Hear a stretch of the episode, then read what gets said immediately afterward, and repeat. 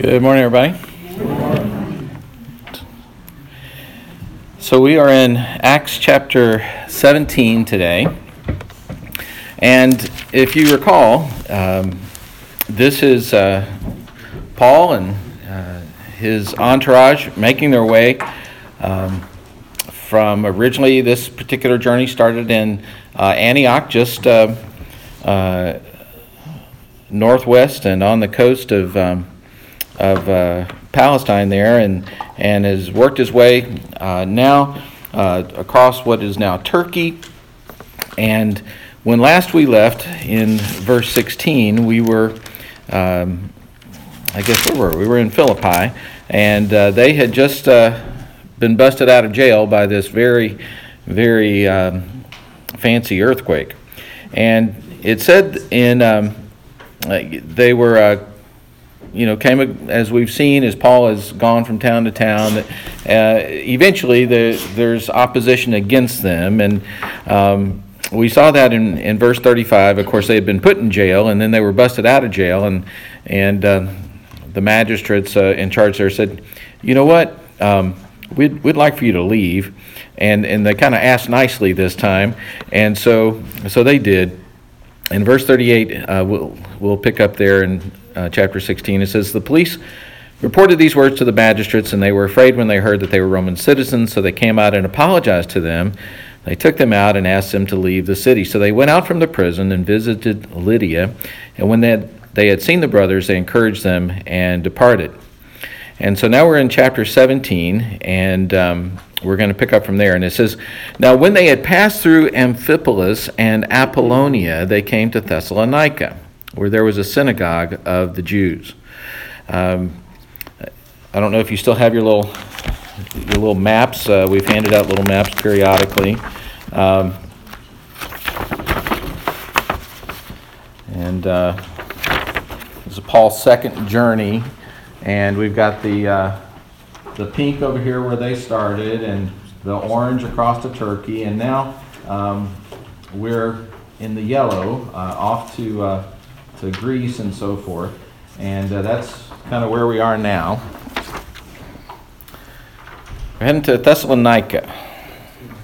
It's a port city, um, a, bustling area, uh, and it was on this this uh, road. Um, Via Egnatia, I think is is what it was called.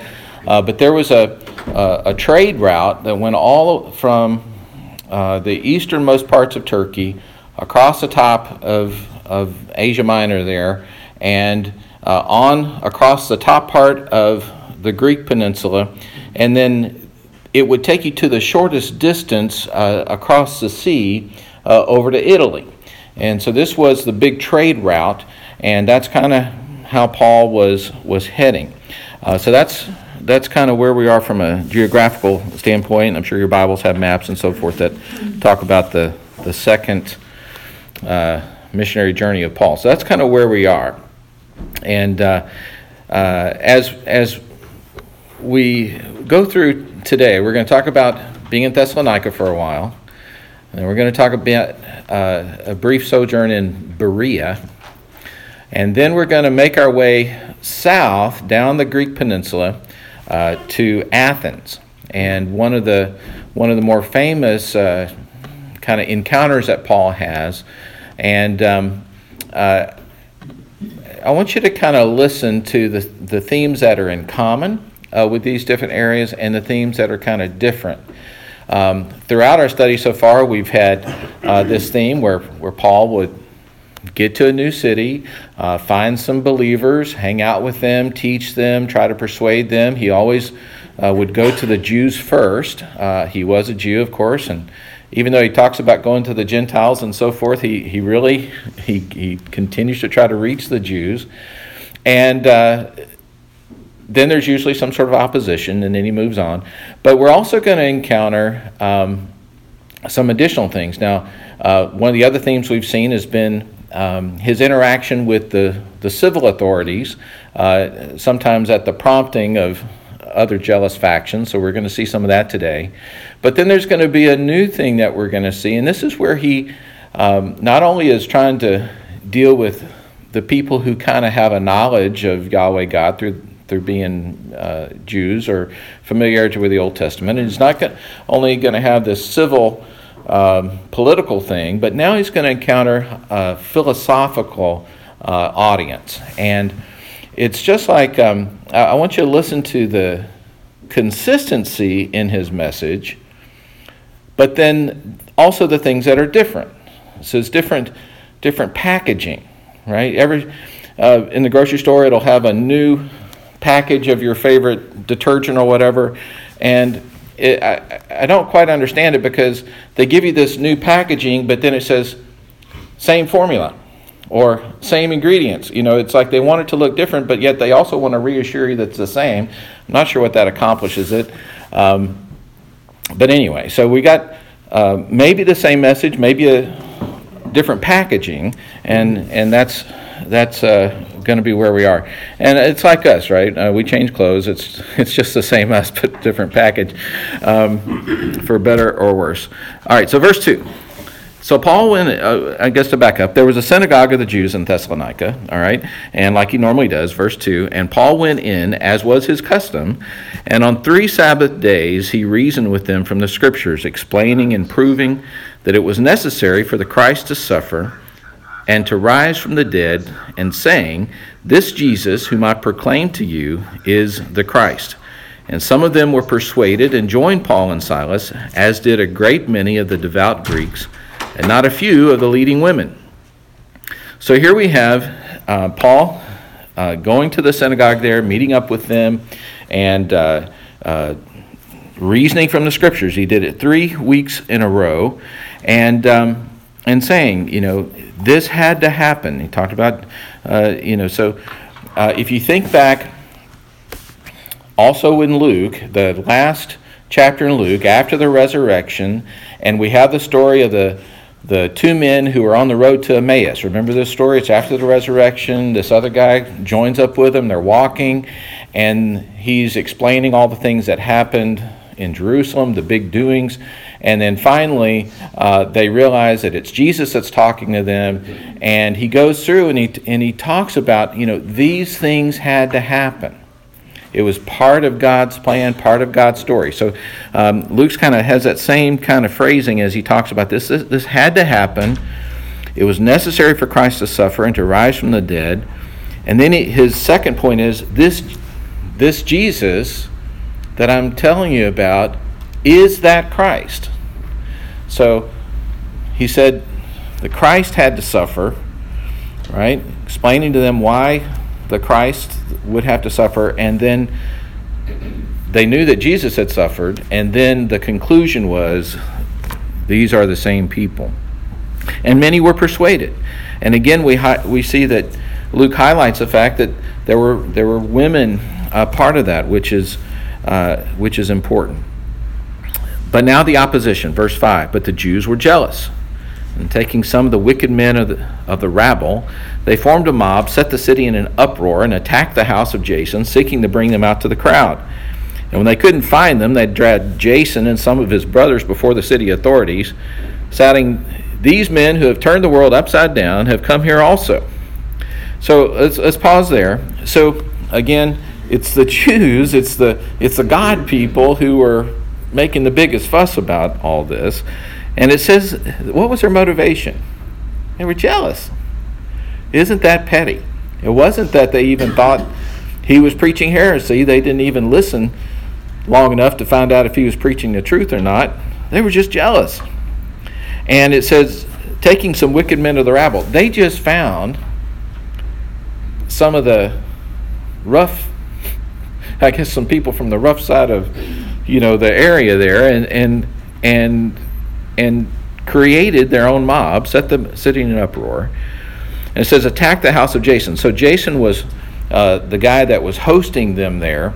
Uh, in Romans 16, um, uh, we have reference to uh, Jason. I don't know if it's the same Jason or not, but it, it um, references this might have been maybe a, a, a relative of, of Paul's. Um, says, uh, let's see, in Romans 16 21, it says, he's making his salutations. Timothy, my fellow worker, greets you. So do Lucius and Jason and Sosipater, my kinsman.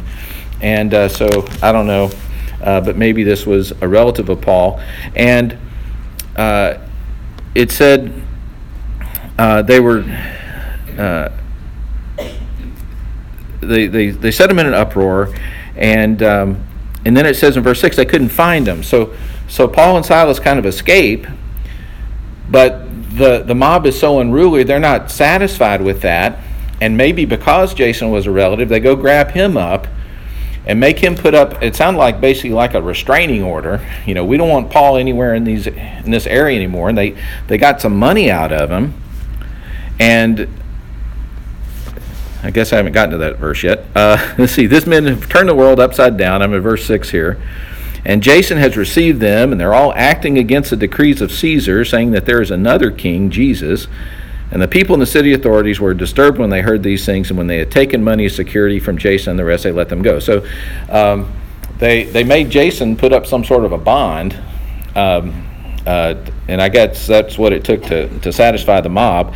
And they were trying to um, trying to uh, uh, involve the civil authorities by claiming that that these people were preaching uh, against Caesar.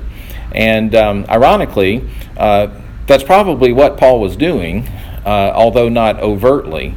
Um, in uh, 1 Thessalonians, there's a there's a um, a verse that talks about. Um, Paul says, "When they say there is peace and security, then sudden destruction will come upon them." Well, peace and security was something that Roman law was supposed to ensure. So Paul was saying there in 1 Thessalonians, um, these people that say there's peace and, and security, they're not really able to provide that. Uh, that can only be found in Jesus. So, so really, he was uh, in some ways preaching against uh, Caesar, but but maybe not overtly. Uh, he was actually in Thessalonica a good while. Uh, if we piece it together from uh, other parts of Scripture, um, in his letter to Philippians, he talks about the fact that he was there long enough to for them to send him money twice. So he was probably there, I don't know, we know it was at least three weeks, but probably many more weeks besides that because considering travel and everything for the people in Philippi to send him money twice, he would have had to be there a little while. And then there's another another reference that he was there uh, long enough with the Thessalonians to actually work for a while because he talks about um, that he labored and toiled. Uh, he paid his own way while he was there, and uh, we know Paul was a tent maker, and um, uh, so he was there long enough to work. So anyway, he's there in Thessalonica um, and long enough to make the Jews jealous, and and so he has to leave. Uh, so in verse 10, we find out where he went to next. It says, The brothers immediately sent Paul and Silas away by night to Berea. And when they arrived, they went to the Jewish synagogue. Here's our theme, right? Now, here is where they come off the main road, so to speak.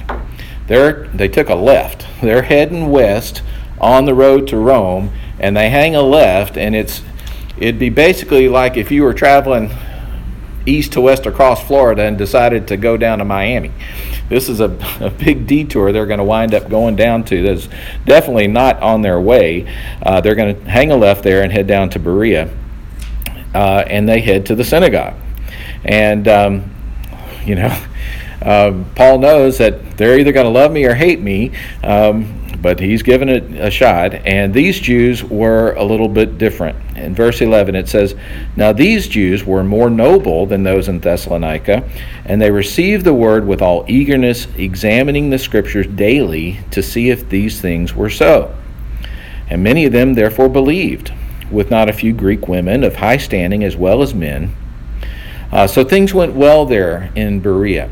And because of this one particular phrase where it says, they receive the word with, I guess, two phrases. They receive the word with all eagerness, and they examine the scriptures daily to see if these things were true. For that reason, all across, I know the U.S. and probably other places too, there are a lot of churches who have adopted that name, right? Mm-hmm. The Berean churches. And uh, uh, this is uh, basically what they're saying when they adopt that is to say, we love the Bible, we believe it to be true, and, and we're going to try to base our decisions on that. And I think that's what they're trying to say. Uh, in verse 13, you know, this is a pesky bunch from Thessalonica.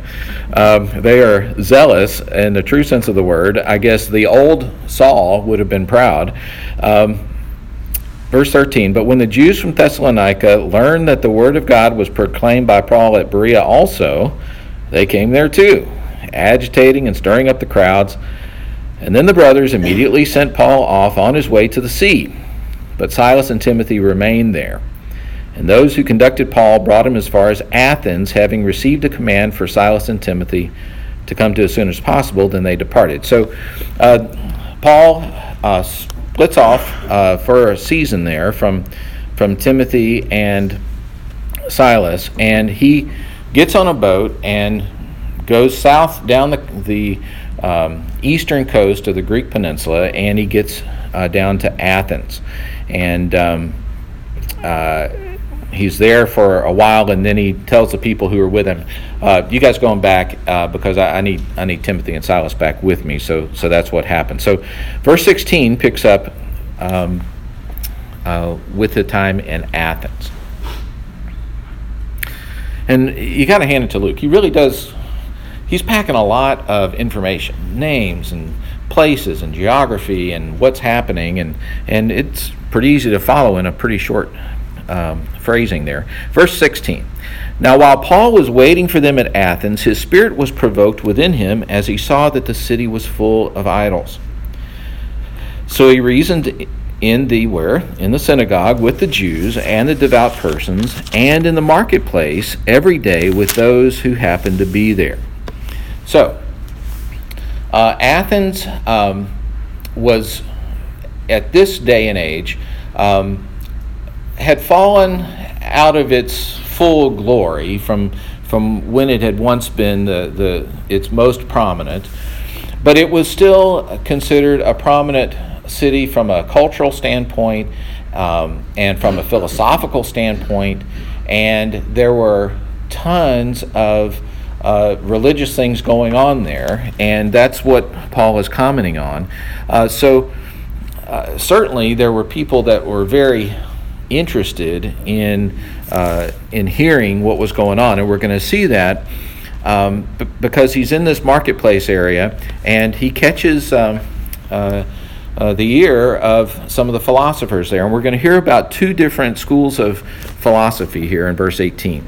It says some of the Epicurean and Stoic philosophers, it's two different groups, also conversed with him.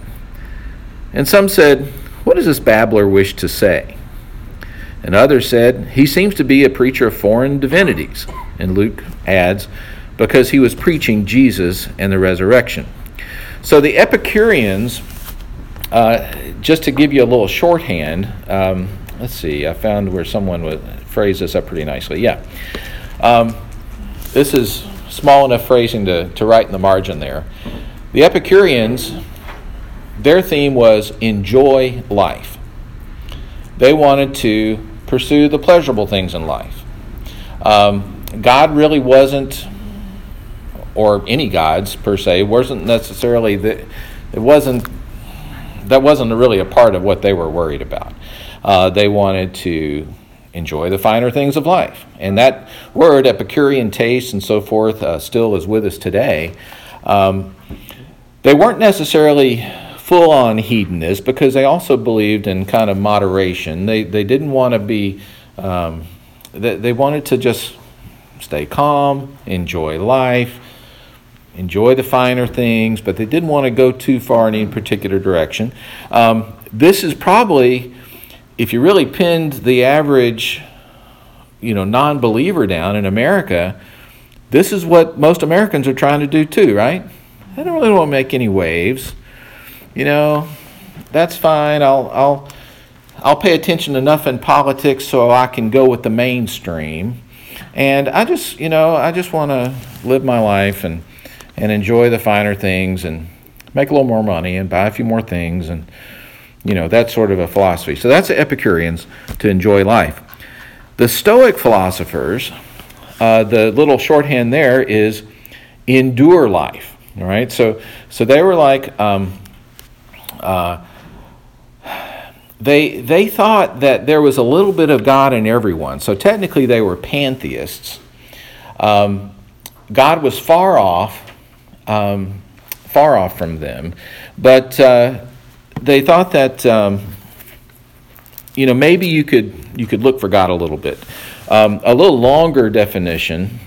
Uh, it says uh, comparing both, it says the Epicureans held a theory according to which the world and the gods were a long way off from one another with little or no communication, so the result was that you should get on with life as best as you could and discover how to get the most pleasure from a quiet, sedate existence.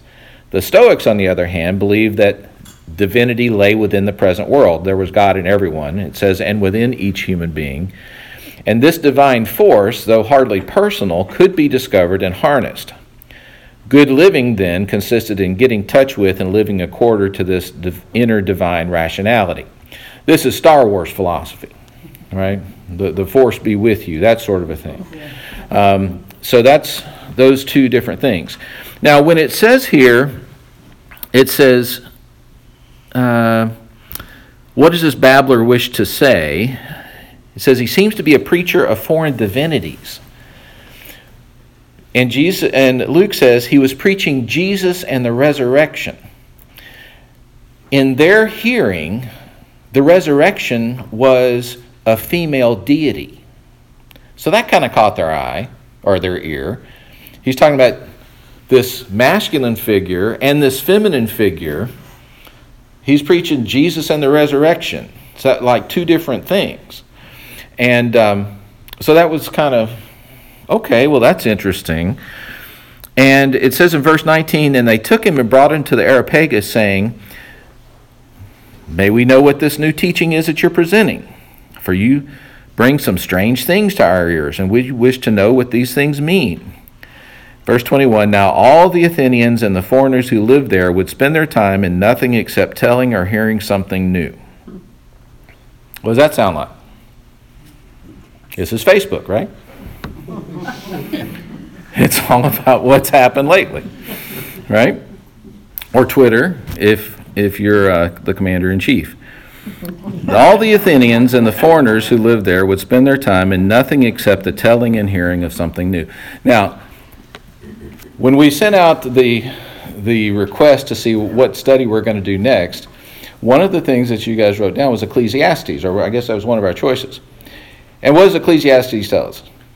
There's nothing new, right? There's really nothing new. Um, but it's interesting. Now, one other little thing, gosh, we haven't even got to the main part here. Um, this Areopagus, where they brought him, was uh, kind of a council where you would be heard by the local dignitaries there, and they would decide if the new religion that you were talking about was good enough to be part of the, the pantheon, the, the, the, the list of religions that was going on there. They would listen to you and decide, okay, is this what you're talking about? Is it good enough to kind of make the, make the list, so to speak? And that's where it was doing. Now, the interesting thing is, this Areopagus, in their history, was established by Apollo and the crux of the pronouncement was Apollo saying, There is no resurrection. So, one of these ironies that you know God does, here you have Paul in the council that is named for the concept of there being no resurrection. And the people are asking to hear about Jesus and the resurrection. Interesting. So, verse 22, Paul gets to say his piece. So, Paul, standing in the midst of the Areopagus, said, Men of Athens, I perceive that in every way you are very religious. Here's the new packaging. Paul is going to try to charm him a little bit. He's going to butter him up a little bit. He's going to try to create some common ground. This is what you do when you talk to a new group. you try to make some connections with them. So maybe they'll listen to you a little bit. And it's kind of funny, right?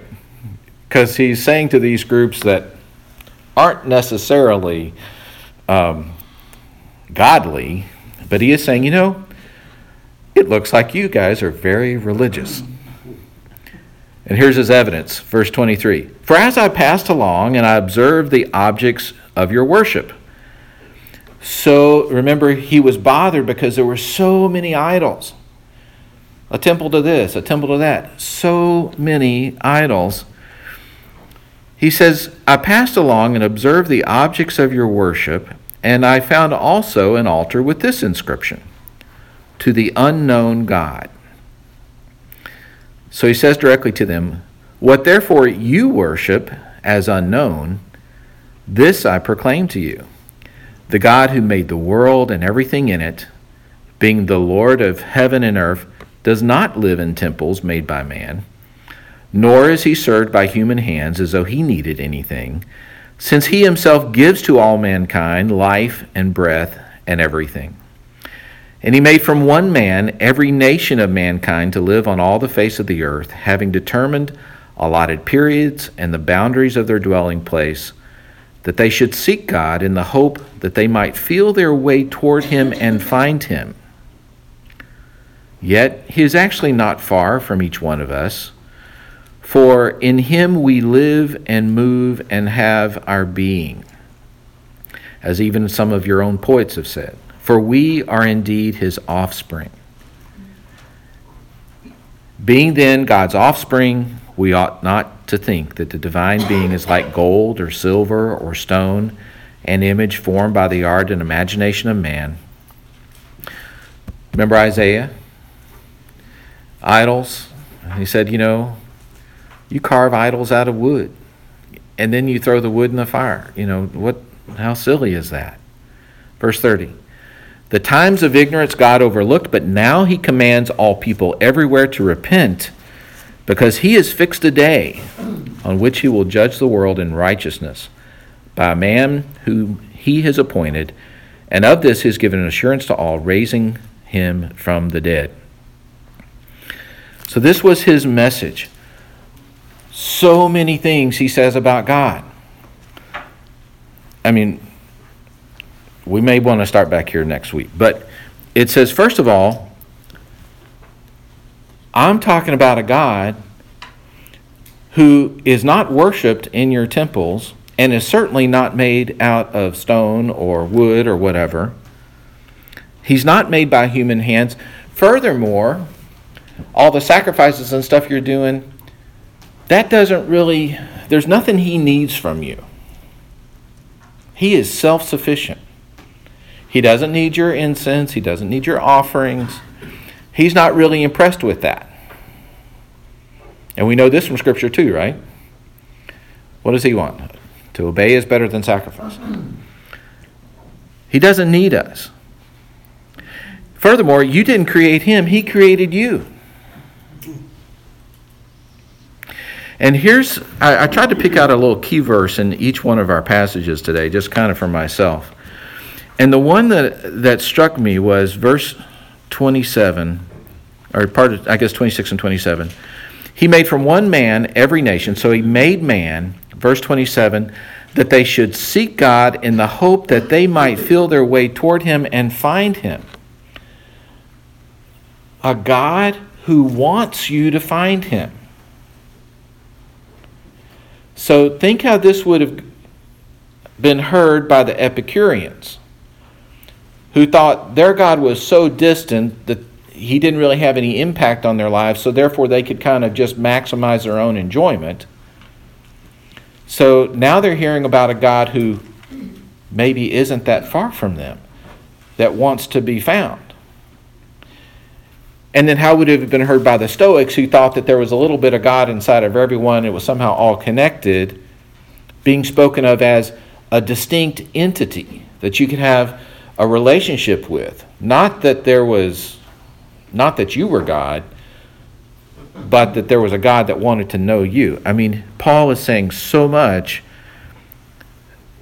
to, to give them a, a different idea of a God than what they have really heard of before. In verse 32, and when you're confronted with something this profound, there are always going to be people who don't quite know how to take you, and that's what happens here. Verse 32 it says, Now when they heard of the resurrection of the dead, some mocked. Remember where he was talking about. Resurrection was like, seriously? Some mocked him, but others said, We'll hear you again about this. So Paul went out from their midst, but some men joined and believed, among whom also were Dionysius the Areopagite, apparently someone who was prominent there, and a woman named Damaris and others with them. So, Paul talked about God the creator, God the provider, he gives you things, the ruler, but God the savior. One commentator said if you apparently know more than I do about his Greek arguments, that he actually was calling attention to um, even older philosophy that was by Plato, that was saying um, the the Plato people are kind of agnostics. You know, we don't we don't really know if there's a God or not, and um, and so he's trying to say, you know what? I'm telling you that there that there is. God can be known. So as I thought about this, it made me think, what do we think about God? There was a quote I came across from the, the great pastor A.W. Tozer. It says, What comes into our minds when we think about God is the most important thing about us. So, is God your daddy? Is God your judge? Is God your. How would you fill in the blank? If what Pastor Tozer says is true, that what comes into our minds when we think about God is the most important thing about us, how does that affect us? Is God our Savior? Is, is, is our God the one who's got me out of so much trouble and He can get you out of trouble too? Is that the God you talk about? Is God the God that has forgiven me of so many things? And I know He can forgive you too? Or is it the God I don't really understand, so I can't really help you either? You know, something else to think about. Do we think of God as someone who wants to be found? How many times have you heard people say, well, and even some poets who weren't maybe that interested in hanging out with church people would say, you know, I find God in creation. Of course, that's biblical, right? What are the other places that we maybe need to be looking for God? Maybe when we don't expect to find Him, but maybe He's there. Um, think about this, and I'll close. You look for something differently when you expect it to be there. Where's Waldo? Heard of this? The little cartoon, and you know on that page there's this little character, and you've got to find him. You know he's there, and you keep looking and you keep looking and you keep looking until you find him because you know he's supposed to be there. But if you go looking for something in your house, you're not really sure that it's even there, you don't look that close. On, as opposed to, I know it's here, right?